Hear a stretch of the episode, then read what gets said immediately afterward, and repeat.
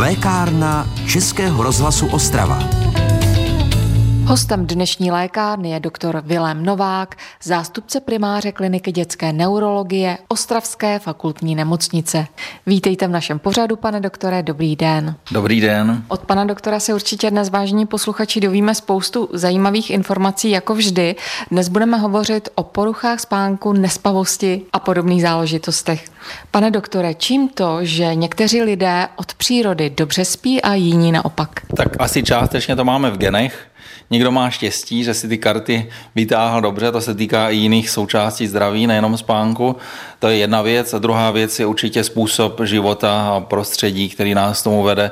Takže někdo prostě má ten spánek narušený vnějšími faktory, anebo tím, jak žije. Ale ta genetická vazba je tam samozřejmě významná. Existuje i nějaká odborná definice, co to je dobrý spánek, kvalitní spánek? Tak se to posuzuje především ten, kdo spí a spánek má být osvěživý, takže ráno eh, po probuzení se má člověk cítit dobře, odpočatý. To je jedno kritérium, že spánek je osvěživý. A má mít taky samozřejmě nějakou přiměřenou očekávanou dobu. U dospělého zdravého člověka je to něco mezi 7-8 hodinami. Ne, že by se někdo musel, kdo spí více nebo, nebo méně nějak děsit, ale popravdě vlastně ideál je 7 až 8 hodin.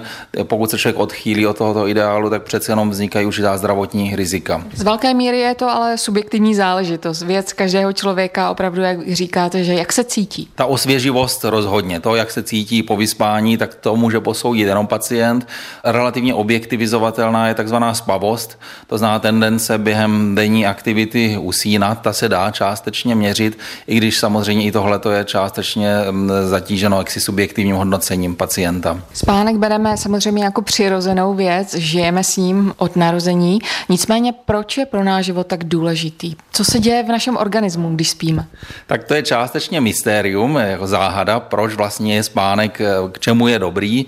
Můžeme to srovnat se zvířátky, třeba i ta, která jsou v nějakém ohrožení ve spánku, tak spí zebry na prérii, které jsou ohroženy lvy, nebo dokonce velryba, která musí plavat, tak ta spí, to je zajímavé, ta spí na půl mozku, vždycky polovina mozku spí a ta druhá polovina se stará o to, aby ta velryba plavala a, ne, a neudusila se. Takže spánek je zásadní, člověk prospí, dejme tomu třetinu života, takže těch hodin, téměř let, nebo určitě let se dá říct za život, kolik prospíme, je hodně, takže z toho vyplývá, že ten význam je zásadní, jinak by to tak nebylo.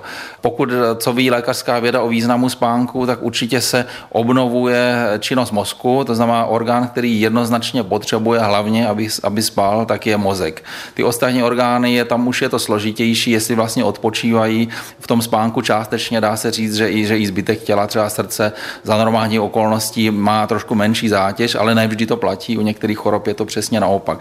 Takže pokud jde o tu závažnost spánku pro různé části těla, tak rozhodně mozek, který potřebuje si zřejmě upravit například paměťové stopy, vyřešit si nějaké záležitosti, které se nahromadily během dne, proto taky během dělosti se nahromažuje tzv. spánkový tlak. Je to zřejmě chemická nějaká substance, nebo tušíme částečně o chemické podstatě toho spánkového tlaku. Takže v mozku se hromadí během bdělosti něco, co když už je to hodně, tak eh, vlastně je večer a ten spánek se stává čím dál tím eh, jaksi víc žádoucí, až nakonec, kdybychom to přehnali, tak i neodvratný. Takže za určitých okolností, kdybychom nespali dva, tři dny, tak asi usneme prostě, aniž bychom eh, chtěli. Kolikrát se dočteme, a nejenom v ženských časopisech, zpěte, mějte dostatek spánku, budete mít krásnou pleť, souvisí to s tím? No určitě, samozřejmě, když spíme přiměřeně, což je zase ale ne moc, to znamená ne příliš nad těch 8 hodin, tak je to dobré pro celkové zdraví, i to duševní a, a pro tu krásu samozřejmě taky. To můžu potvrdit i za sebe. Teda s tou krásou bych to,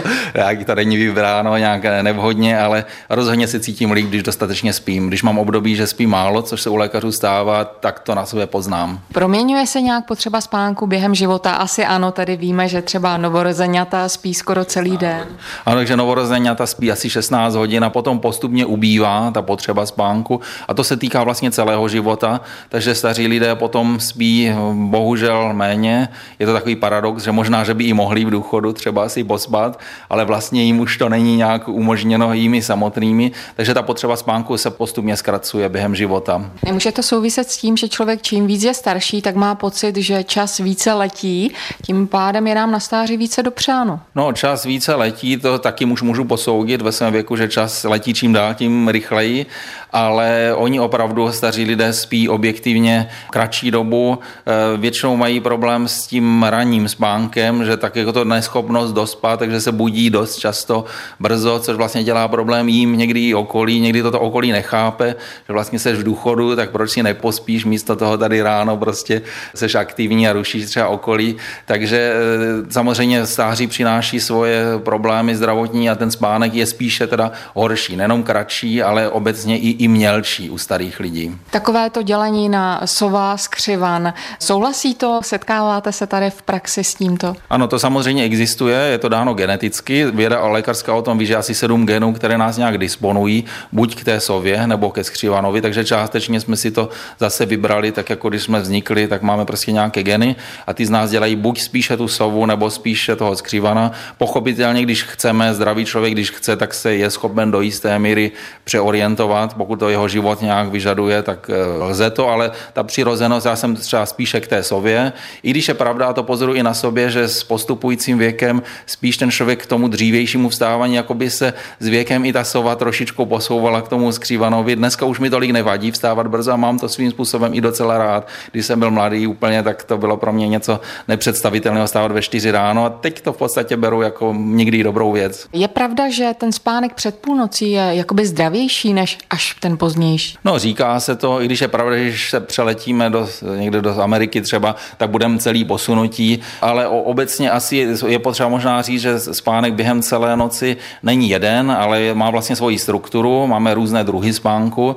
Ty základní druhy jsou dva a je to takzvaný REM spánek a non-REM spánek. Toho non-REM spánku, takového toho hlubokého, při kterém se mimochodem trošku podobáme tou mozkovou činností miminku, tak v tom hlubokém spánku ten je skutečně víc před tou půlnocí. Takže do jisté míry ano, je to tak, měli bychom chodit spát před půlnocí určitě tak v 10, v 11, my dospělí, nejpozději v 11. Už jste říkal, že pro dospělého je ideál spát těch 7-8 hodin.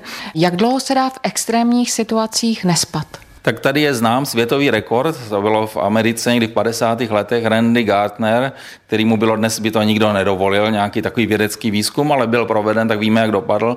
Jemu bylo, myslím, 17 let té době a vydržel 11 dní a 11 nocí nespat a potom se zhroutil úplně jako prostě měl nějaký zdravotní potíže i ve smyslu infektů, což bývá, když člověk málo spí, tak snad někdo dostane nějakou chřipku nebo něco. To zná po 11 i zřejmě teda je známý popsaný výkon 11 dní a 11 nocí. Etiku tohoto výzkumu nechme stranou. Dneska by určitě nikdo nedovolil 17 letého kluka nechat 11 dní nespat. Ladíte lékárnu Českého rozhlasu Ostrava, ve které i po písničce uslyšíte rady na téma poruchy spánku od ostravského neurologa Viléma Nováka. Český rozhlas Ostrava, rádio vašeho kraje.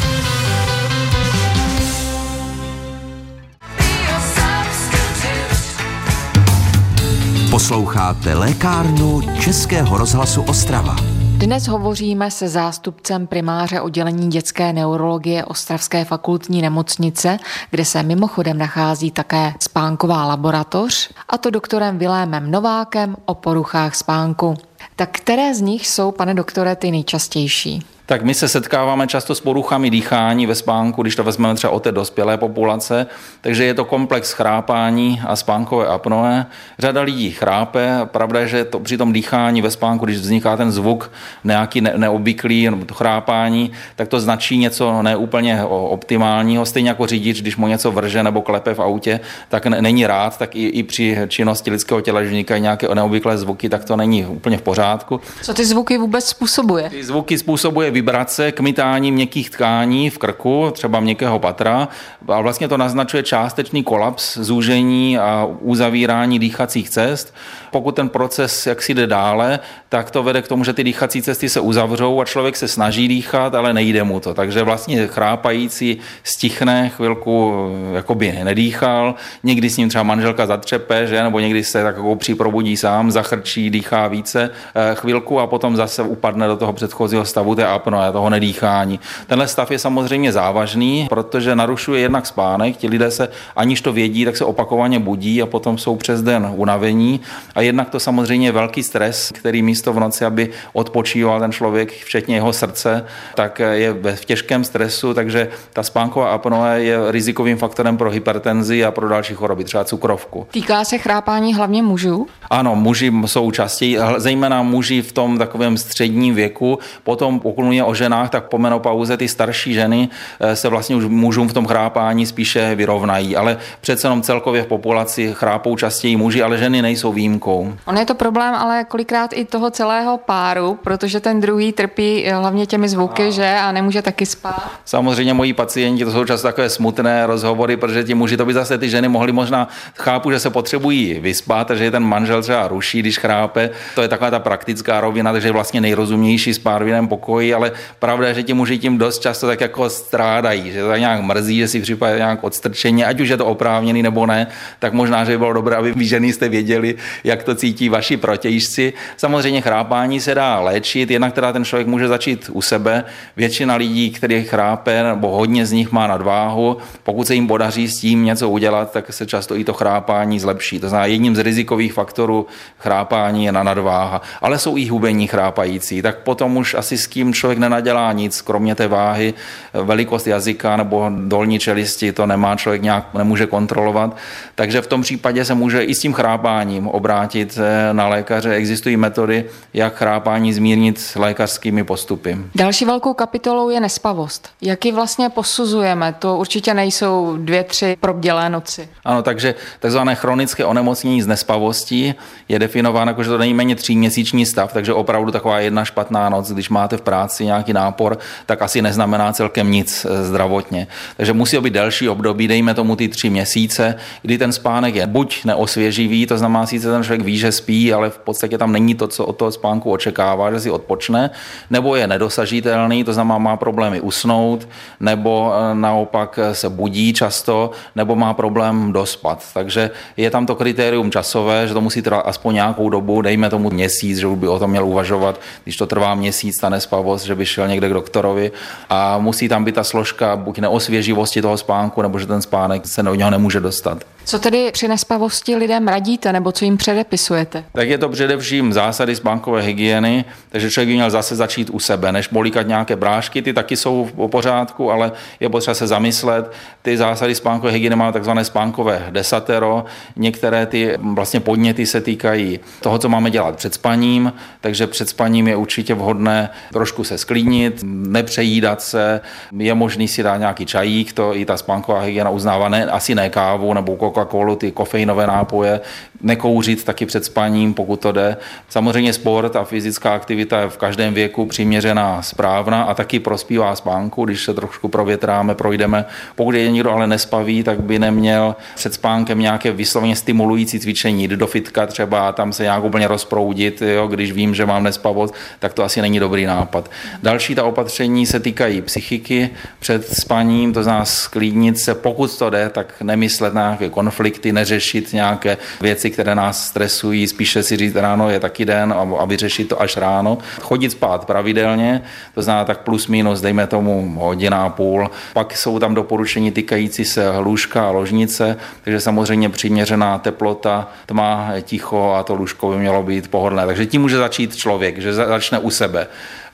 Když tohle to nepomůže, tak pak jsou tady somnologická centra, vlastně nejenom somnologové, ale obecně medicína, takže se má obrátit na lékaře, možná nejlépe cestou obvodního praktického lékaře. Ten v případech krátkodobé nespavosti může ordinovat hypnotika, to znamená léky, které jsou opravdu na spaní. Ty jsou také trochu ošemetné, zejména pokud se berou dlouho.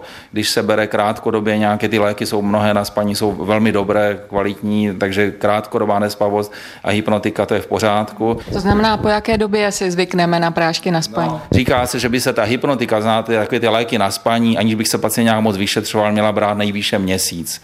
Ano, jsou to léky, nebudu říkat firemní názvy, ale třeba s účinnou látkou zolpidem, tak eh, to jsou taková moderní hypnotika, která léčí tu nespavost velmi dobře, většinou fungují a v zásadě jsme pro, aby je pacienti brali krátkodobě. Někteří je berou i dlouhodobě a tam je potom potřeba si dávat pozor na návyk a na dávku. Takže to je, co může lékař udělat jak si v tom prvním kontaktu. No a když to nepomůže a ten pacient má chronickou nespavost, pak je asi dobrý vyšetření v některém ze spánkových center, taky někdy psychiatr k tomu může co říct, protože spánek je samozřejmě umožněn taky přiměřeným psychickým stavem a naopak přiměřený spánek taky působí na náš psychický stav. Ta somnologická centra, ta, která léčí a vyšetřují spánek, si pacienti můžou najít na internetu. Česká společnost pro výzkum spánku a spánkovou medicínu, kde jsou vlastně akreditovaná spánková centra. Jak vy tedy poruchy spánku vyšetřujete ve spánkové laboratoři? Když se řekne laboratoř, člověk si představí nějaké přístroje, hadičky, mističky. Ano, tak eh, první je úplně normální rozhovor, takový, jaký je jinde.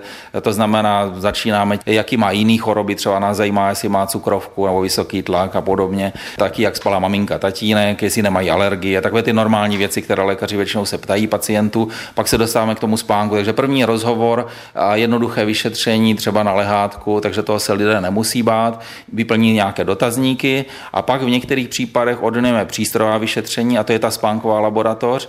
Ta přístrojová vyšetření mají dvě takové základní formy. Jedna z nich se jmenuje polysomnografie a je to takové velmi komplexní vyšetření spánku. Pacient má na hlavě, na obličeji, na těle takové různé drátky a sondičky, vyšetření nebolí. Při tomhle typu vyšetření teda pacient tráví noc nebo v některých případech i den ve spánkové laboratoři, to je v nemocnici. Takže tam bývá někdy krátkodobá hospitalizace, ale ne u všech. My některým pacientům půjčujeme takové krabičky domů, takže vlastně to přístroje vyšetření probíhá doma, že pacient si půjčí nějaký přístroj, naučí se, jak si ho má na sebe připevnit a potom ho ráno zase vrátí a my se z toho dozvíme něco třeba o tom dýchání eh, ve spánku. Takže to je ta spánková laboratoř, dělá vlastně z těch vyšetření takové dvě věci, některé za hospitalizace, taky vede vyšetření, která jsou se prováděny doma. No a potom taky naší činností je vlastně agenda kolem přístrojů pro léčbu spánkové apnoe. Část našich pacientů má tuhle tu chorobu s tím chrápáním a těmi výpadky. To my léčíme takovými předlakovými mašinkami, takže ty taky někdy půjčujeme. V kostce řečeno většinu věcí se snažíme dělat doma, jenom něco se děje v nemocnici a žádné naše vyšetření týkající se spánku nebolí nebo není nějak nebezpečné, lidé se ho nemusí bát. V rozhovoru s ostravským neurologem Vilémem Novákem, který je hostem dnešní lékárny, budeme pokračovat ještě za malou chvíli. Český rozhlas Ostrava, rádio vašeho kraje.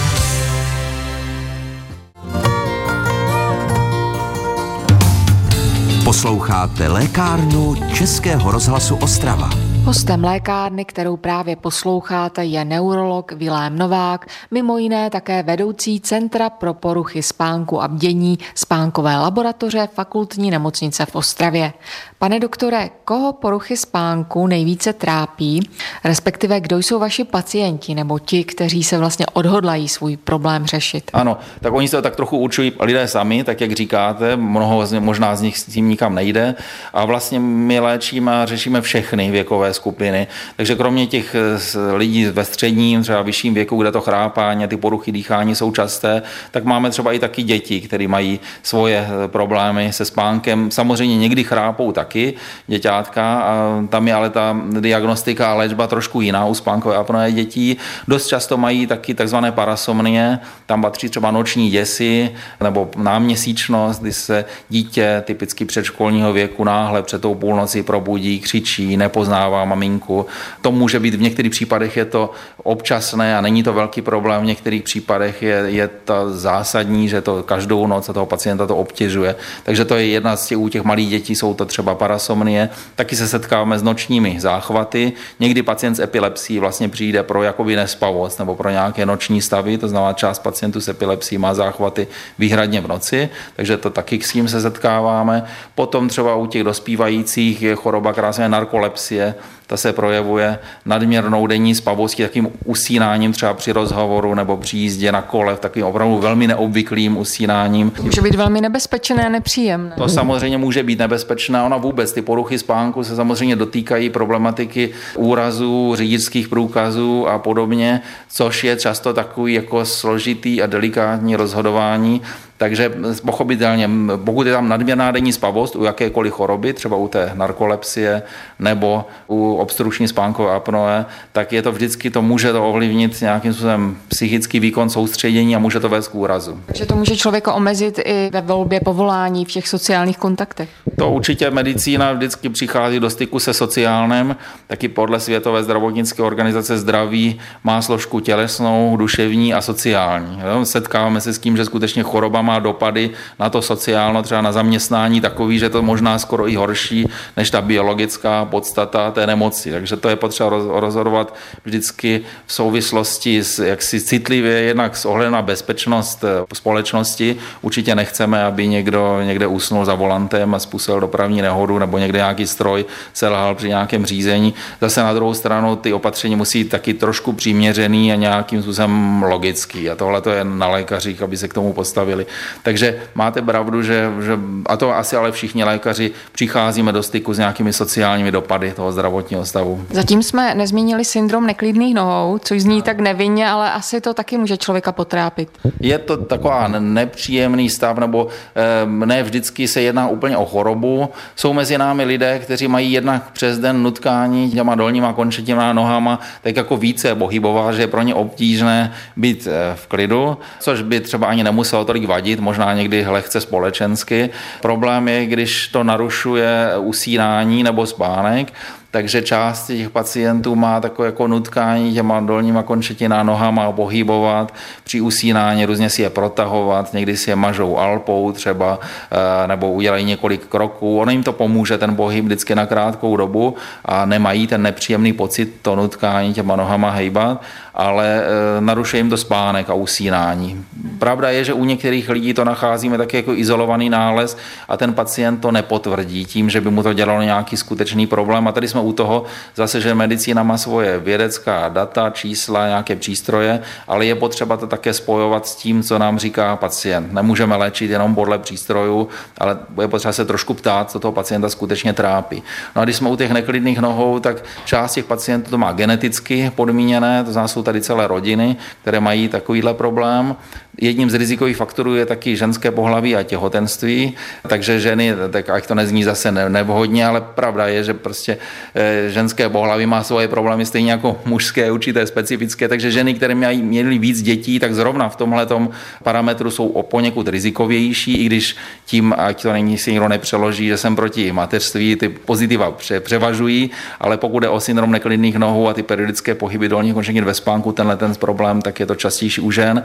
Taky nedostatek železa, to možná i souvisí s tím ženským pohlavím, že protože ženy díky menstruaci mají, jsou někdy trošku v riziku, že budou mít méně toho železa, tak je, je rizikovým faktorem téhle choroby. Co je důležité, když by se někdo v tom poznal, v tom popisu, tak dá se to, a je mu to hodně nepříjemné, trápí ho to, tak se to dá, je to poměrně dobře léčitelná choroba. Pane doktore, ptáte se svých pacientů také, jestli se jim zdají sny a jaké? A svědčí to něco o našem spánku a zdraví?